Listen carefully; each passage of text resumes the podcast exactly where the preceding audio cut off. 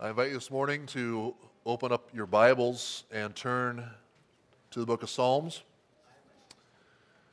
Psalm 126 will be our scripture reading.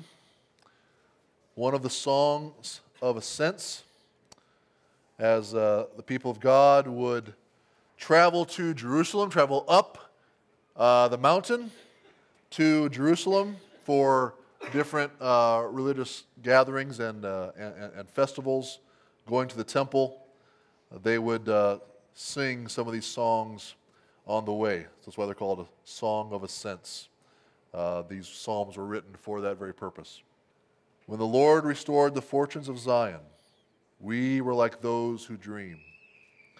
Then our mouth was filled with laughter, and our tongue with shouts of joy. Then they said among the nations, The Lord has done great things for them. The Lord has done great things for us. We are glad. Restore our fortunes, O Lord, like streams in the, in the Negeb. Those who sow in tears shall reap with shouts of joy. He who goes out, uh, who goes out weeping, bearing the seed for sowing, shall come home with shouts of joy bringing his sheaves with him. This is the word of the Lord. Let's pray. Our Father in heaven, now as we turn our attention to what you have said uh, through the psalmist here in Psalm 126, Lord, we ask for your help, uh, that your, your, your, your Spirit would come, give us insight, give us understanding, open up our ears that we may hear and know your word. I pray, Lord, that this time and this message uh, would not just be um, a time where people are hearing the words of a man, a sinful man, but that they are seeing your word opened up. That you would give a blessing to this time for all those here. In the name of Jesus, we pray. Amen. Well, my wife and I have been uh, back in Iowa uh, the past two weekends. Um, we had a, a, family gathering last weekend and kind of another type of uh, family gathering uh, this weekend. And um, it reminded us of, of one particular time about uh, 10 years ago when uh, Greta and I spent a day in Sioux Falls with my sisters and my one brother in law at the time. Uh, we planned to go to, to, to, Sioux Falls together to enjoy some recreational activities and to just uh, be together since the only time uh, we really ever saw each other were at family gatherings when there was other people you know in the family gathered around namely children um, and so we wanted to kind of get, get together uh, uh, in a different context uh, away from that so we, we traveled together from my folks' place uh, where we had left our children. And we went up to Sioux Falls uh, and uh, uh, rode uh, go karts, played mini golf, ate at some good restaurants. it was the original incredible day of fun that we had together in Sioux Falls. We laughed, we told stories, we talked with each other more than we had the previous uh, few years altogether. And uh, there was much laughter and joy uh, on that day. And so now, uh, since the only times that we have been with them have once again been at family gatherings, we are starting to plan uh, to do something like that again. Uh, we remember the joy of that day, and we want to experience it again. We want to do it again. And you can probably think of a great time that you have had in the past where you experienced great joy and laughter when you were with the people you loved and it seemed that all was right with the world. And when you think of it now, you, you just want to experience something like that again. You long to once again be a part of something so delightful that others will even take note and recognize your joy. And that's very similar to what we see here in Psalm 126. Although what, what's being recalled here in verses 1 through 3 was not just a fun day of joy and laughter, but it was a mighty work of God's salvation. It was remembering a time when God graciously restored his people. And this reminds us who read this that, that if God restored his people before, well, then he can surely do it again. So when we read the Bible, we actually see that the redemption or the restoration of the people of God is the great theme of all of Scripture. God's people have been in need of redemption since the fall into sin of our first parents in the Garden of Eden. It, was actually immediately following that rebellion uh, and fall into sin that God first promised that He would redeem His people through the seed of the woman. And God performed a great work of redemption and restoration when He delivered His people uh, from captivity in Egypt through many great and awesome works. And, and, and that was definitely a deliverance that the nations took notice of and glorified God when they heard of it. And there's also the work of, of restoration that God did for his people when they were captives in Babylon, exiles in Babylon for, for 70 years. And many, many believe that it is that restoration that this psalmist is referring to in these verses here in Psalm 126. We see in those restorations that God desires to restore his people, to redeem his people. He does great things for them, and the Bible tells us he will do great things for us as we trust him, as we look to him for restoration. God is our Redeemer. God is our deliverer. If we desire to see all of God's people redeemed from slavery to sin and restored to true fellowship with Him and with one another, well, then we must look to and depend upon God to bring that all about. So, this psalm encourages us to pray for that to pray for that and to persevere in the work of sowing the seed of God's word within a world that is lost and dying in their sin and rebellion. And we are convinced he can do it. And so we cry with the psalmist here, Oh Lord, do it again. Restore us again. So, our main theme from, from these uh, six verses from Psalm 126 is the restoration of all of God's people is the great joy and chief concern for those who faithfully labor in the Lord's fields. Now, uh, this psalm divides up into three sections, with verse 4 being the transition verse, which re- reveals the desire of the heart of the psalmist, the, the desire of the psalmist for, for the Lord to do it again, do this again. So let's look at verses 1 through 3 here first. And uh, the, the uh, heading I put over that is God's gracious work of redemption fulfills uh, his people with joy and the world with amazement. Verses 1 through 3 again. When the Lord restored the fortunes of Zion, we were like those who dream. Then our mouth was filled with laughter, and our tongue with shouts of joy. Then they said among the nations, The Lord has done great things for them. The Lord has done great things for us. We are glad. Now, many believe verse 1 is, is referring to, uh, again, that first return of the uh, exiles from Babylon. It would have been about 538 BC. And they interpreted uh, the context of the psalm to be at a time after the first return of, of, the, of the exiles, but before one of the other two uh, restorations of God's people from Chaldea. The Bible speaks of, of three different occasions when the exiles returned to the land of Israel from Babylon, and that is definitely possible. Uh, but, but, but, but others don't see such a specific reference to that time period here. They're, therefore, they argue the, the restoration mentioned here could refer to one of the uh, uh, uh different times in the history of God's people when God did a great work of redemption and restoration. Definitely could be the return of the Babylonian captives, but maybe it was referring to the Lord's deliverance of his people from slavery in Egypt, or one of his deliverances uh, of his people from the Philistines, or, or other uh, enemies surrounding Israel.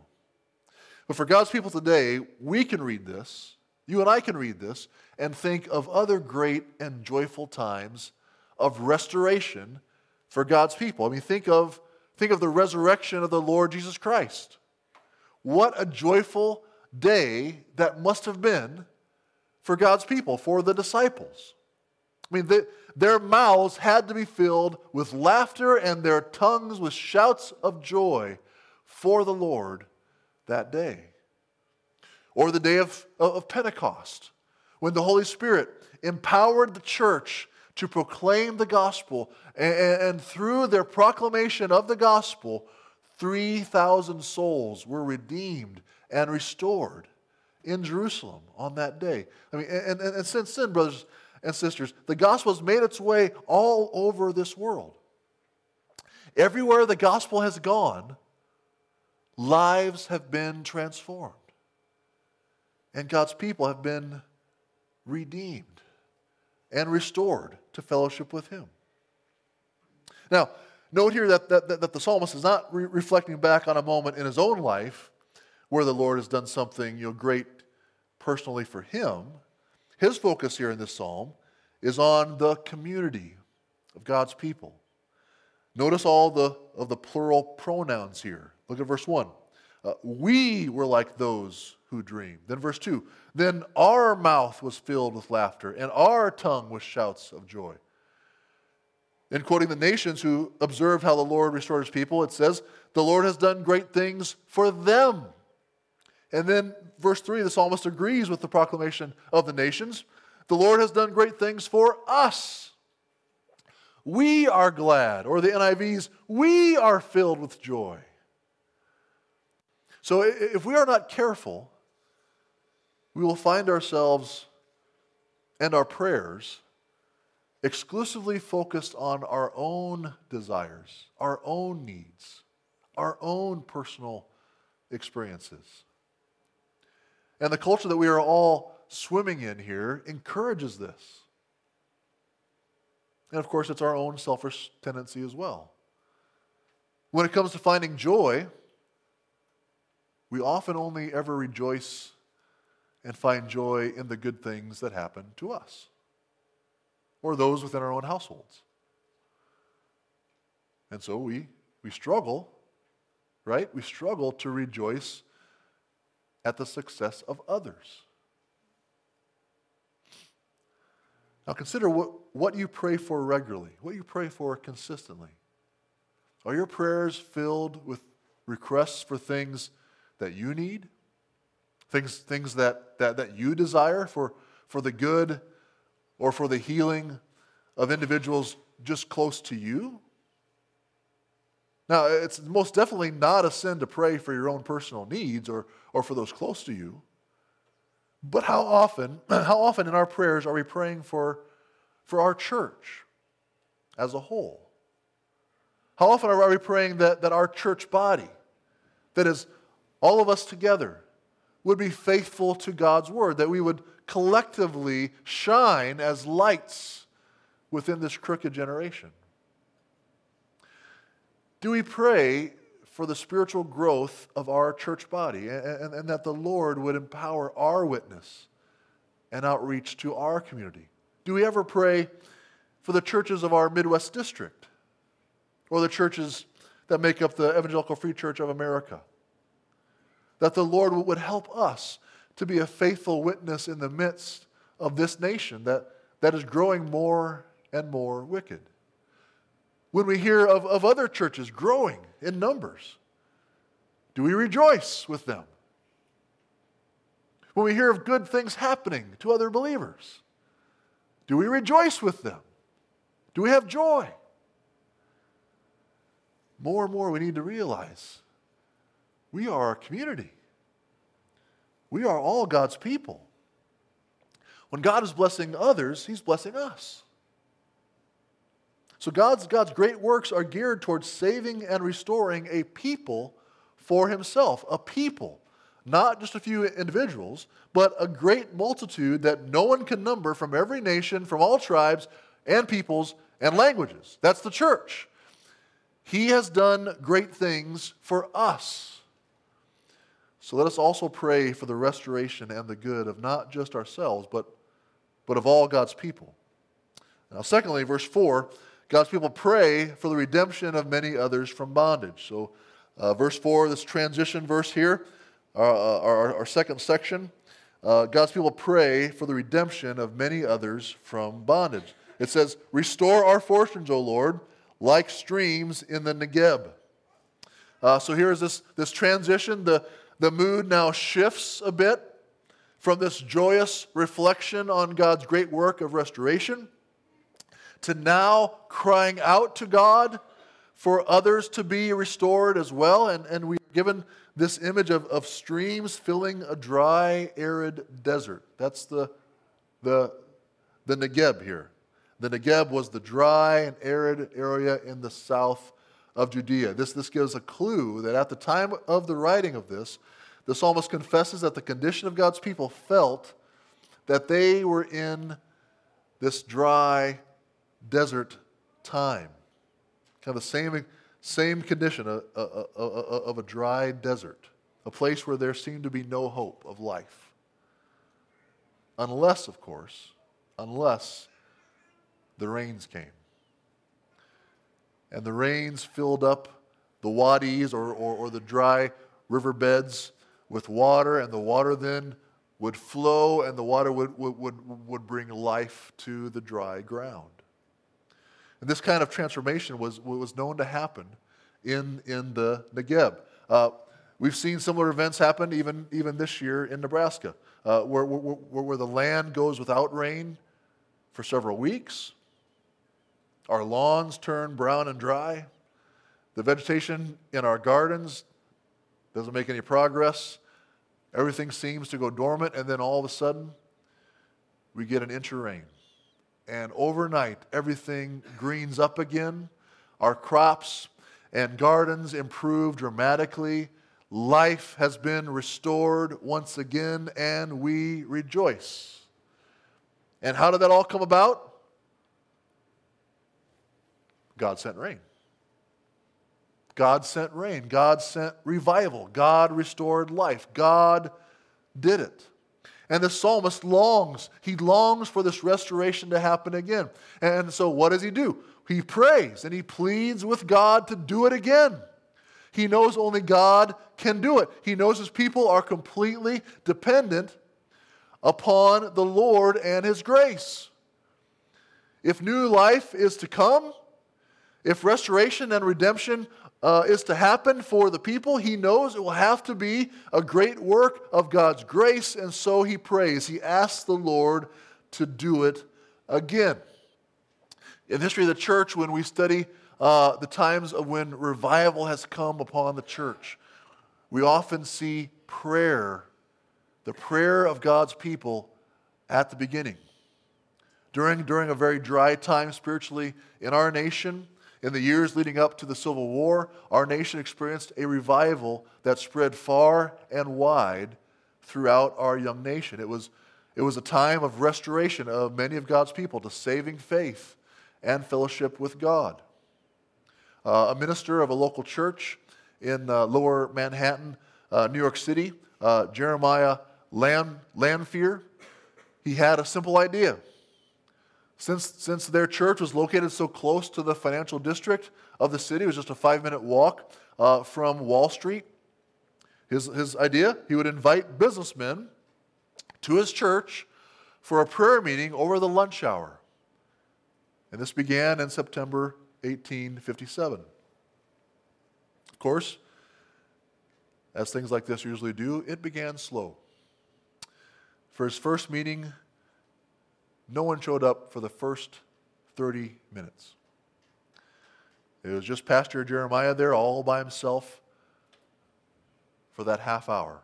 And let me tell you, a lot of thoughts can run through a pastor's mind in 30 minutes when no one shows up. But finally, a handful of men walked in the door, and they prayed. Uh, the next week, 20 men came to pray over the lunch hour. After a few weeks, more and more came until they needed a bigger room. Word got out about the prayer meetings, and other churches began to open their doors in the city for their own prayer meetings, which for the most part were led by laymen rather than by pastors. And then word spread to other cities Philadelphia, Pittsburgh, Cleveland, Chicago, even, even onto college campuses throughout the country. Reports were being spread around of people coming to faith in Christ, of churches filling up, not, not just for the prayer meetings, but, but for Sunday mornings as well. There was even one report from a news correspondent in Iowa, in Iowa, which was published in a New England newspaper, which read like this Just as the winds of heaven speak the strongest over the broad open prairies, so for some of the prairies, the wind of the Spirit has spoken with an irresistible power. And the sinner in the humblest isolated cabin has rejoiced in new life.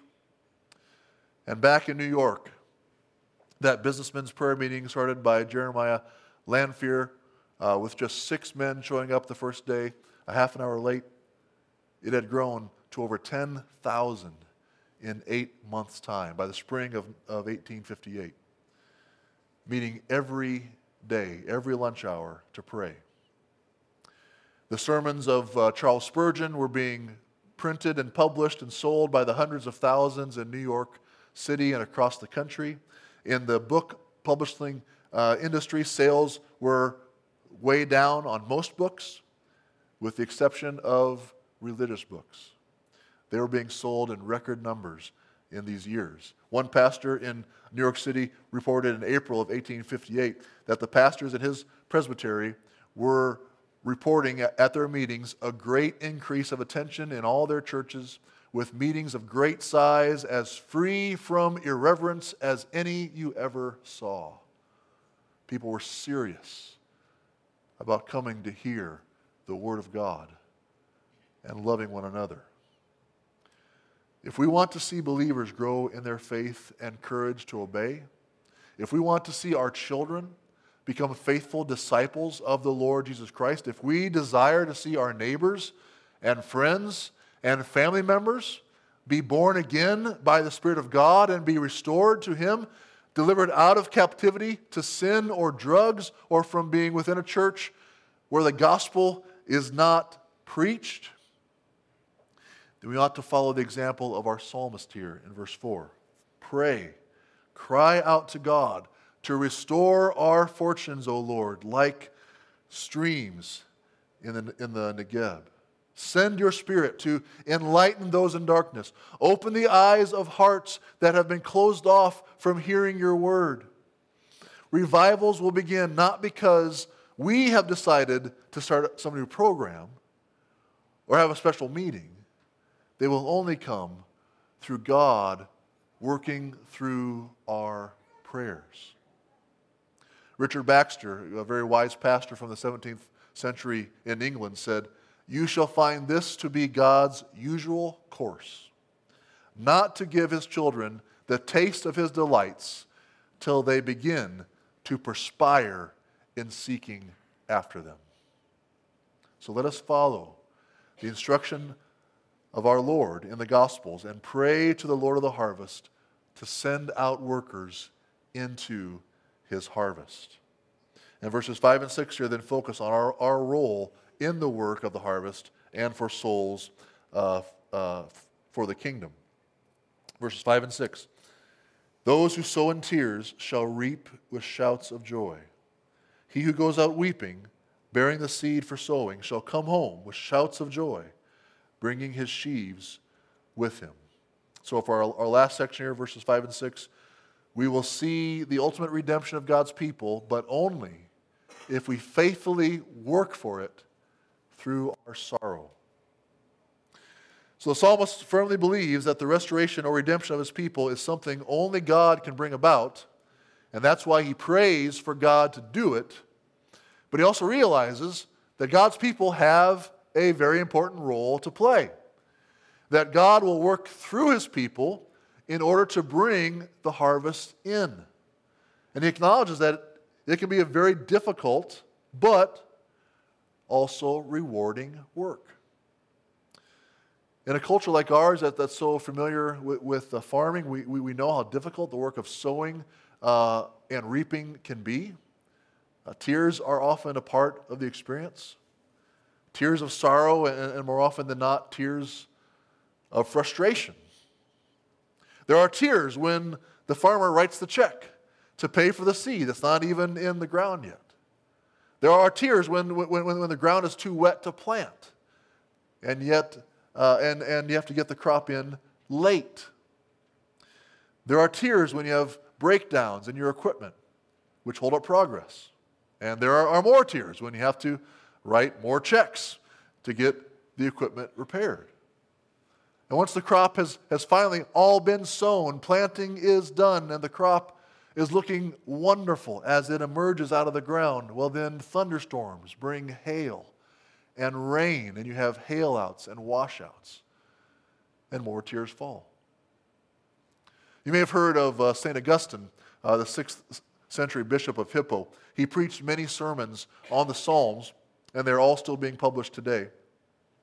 Um, he still is one of the most influential uh, voices, figures in all of church history. And in his sermon on Psalm 100, 126, he provides this vivid image of the farmer sowing in tears.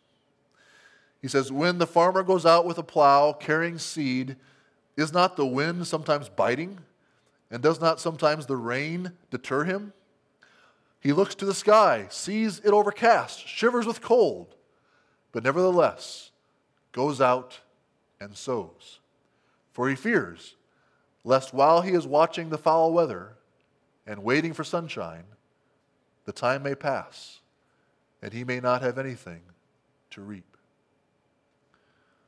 Oftentimes, when, when we sow, sow the seed of the gospel, the sun is not shining. Gospel work is like this. It can mean sleepless nights, it involves enduring mockery. It calls for financial sacrifice. It requires much hard work with very little to show for it. And, it prompts rejection from hard hearted people. There will be many tears in our sowing of the gospel, but as these verses also make clear, in the end, the tears will all. Those who sow in tears shall reap with shouts of joy. He who goes out weeping, bearing the seed for sowing, shall come home with shouts of joy, bringing his sheaves with him. When I went off to seminary almost 20 years ago, I was asked uh, by a good friend of mine who was uh, the program director at Hidden Acres Christian Center. It's the Evangelical Free Church's Bible camp in Iowa, and I had served there as a counselor while I was in college. And he asked me if I'd be willing to return there to, to serve as the camp pastor uh, for the upcoming summer. Uh, the camp pastor was uh, the shepherd over the summer staff at the camp, which at that time was around 70 uh, uh, kids, mostly high school uh, or college age students. And when, I, when I first worked there, when I was in college, as a senior counselor, about seven years prior to that, I was very nervous and we didn't have a clue as to what I was doing. Staff training and, and then the, the first few weeks of camp were, were pretty rough for me. Um, I just felt overwhelmed with my responsibilities and everything that, that, was, that was going on. And so, uh, um, a main prayer of mine, a repetitive prayer of mine those days was, Lord, help me. Lord, help me. But the Lord got me through that summer. And so now here I was, seven years later, back at the same camp for staff training. And, and, and as I saw these young high school and college students show up, I couldn't help but, but remember how nervous and out of place I had felt when I first showed up as a college student to be a senior counselor. But a few of the faces looked familiar to me. And, and sure enough, three of the guys who looked familiar to me came up to me. The one was going to be a a senior counselor. The other two were going to be working in other areas of the camp that summer. And, and, and And, they said, Clint, great to see you, Clint. Great to see you, Clint. And I looked at them and, yeah. And they realized I don't remember who they are. And so they, they told me. They told me their names, you know. And then I realized these are all boys in my cabin. These are all boys in my cabin seven years ago. They're in junior high and elementary school. They came to Hidden Acres as campers, and, and I was their counselor. That, that, that summer, that summer that, that I felt like I was in over my head, that I didn't have a clue as to what I was doing, trying to do the work of a sower in the Lord's harvest, and now here they were, and they loved the Lord. And they had committed themselves to serving Him. They committed themselves to being sowers in the Lord's harvest. And that was a, that was a quiet moment of great joy for me. So, brothers and sisters, if we commit ourselves to pray and then do the work of faithful laborers in the Lord's harvest, whatever role the Lord would have you play in that work, He promises it will be worth it. The work will be difficult, yes. There, there will be tears of sorrow and frustration. Some seeds will only grow if they are watered by our tears. But in the end, there will be a day of joy. The sowers will reap with shouts of joy, it says. Remember that it was that way for our Savior, Jesus, who, who, who shed tears and sweat droplets of blood in the Garden of Gethsemane as he accomplished our salvation for us. God's word says in Hebrews, who for the joy that was set before him endured the cross, despising the shame, and is seated at the right hand of God. Consider him who endured from sinners such hostility against himself, so that you may not grow weary or faint hearted. Consider him. Trust him Put your hope in Him and press on in the work. Sow the seed of the gospel. Pray for the restoration of God's people. For only in doing so will we experience the great joy of our Lord.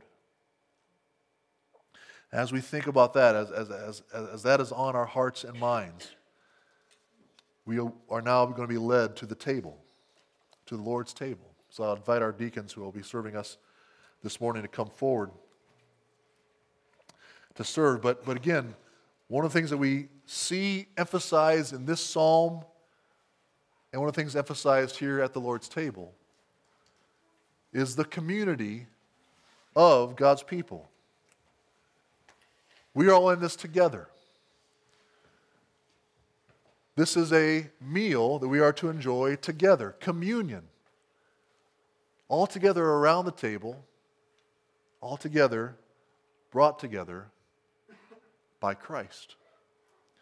Christ died to save his people, to save the church, to save those who put their hope in him. God restored us. So, as we take of the bread this morning, as we take of the cup, yes, praise God for how he saved you.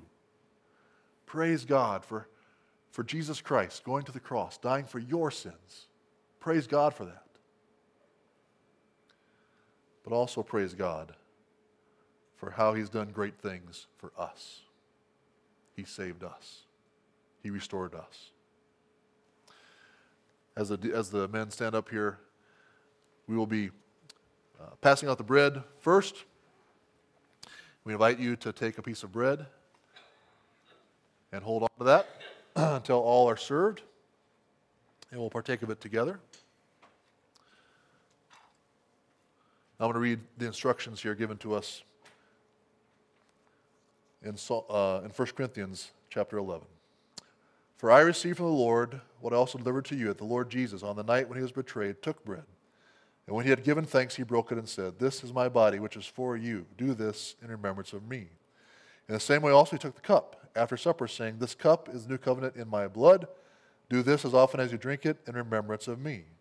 For as often as you eat this bread and drink the cup, you proclaim the Lord's death until he comes.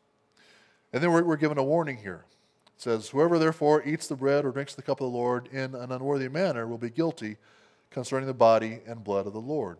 Let a person examine himself then, and so eat of the bread and drink of the cup. For anyone who eats and drinks without discerning the body eats and drinks judgment on himself. The body. The body refers here not to the physical body of Jesus that died on the cross, but the body of Jesus, that is, his body, the church. We are to discern the body. We are to discern that, that Christ died for the church, that Christ died for us, that we are a part now of his body.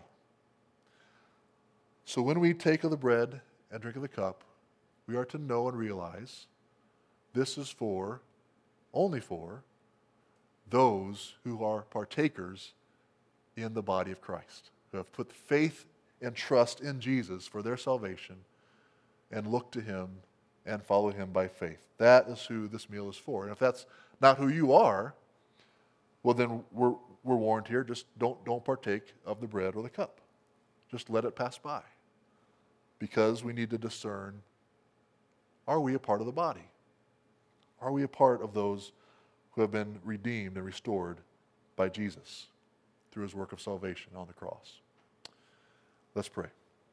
Father, now as we uh, will partake of the bread, we pray, Father, for your blessing upon us through our Lord and Savior Jesus Christ, the one who willingly laid down his life to restore his people through suffering and death and his resurrection from the dead, who now lives and is seated at your right hand in heaven, ministering to the church. And Father, help us to honor and glorify him in this time. We pray this in the name of Jesus. Amen.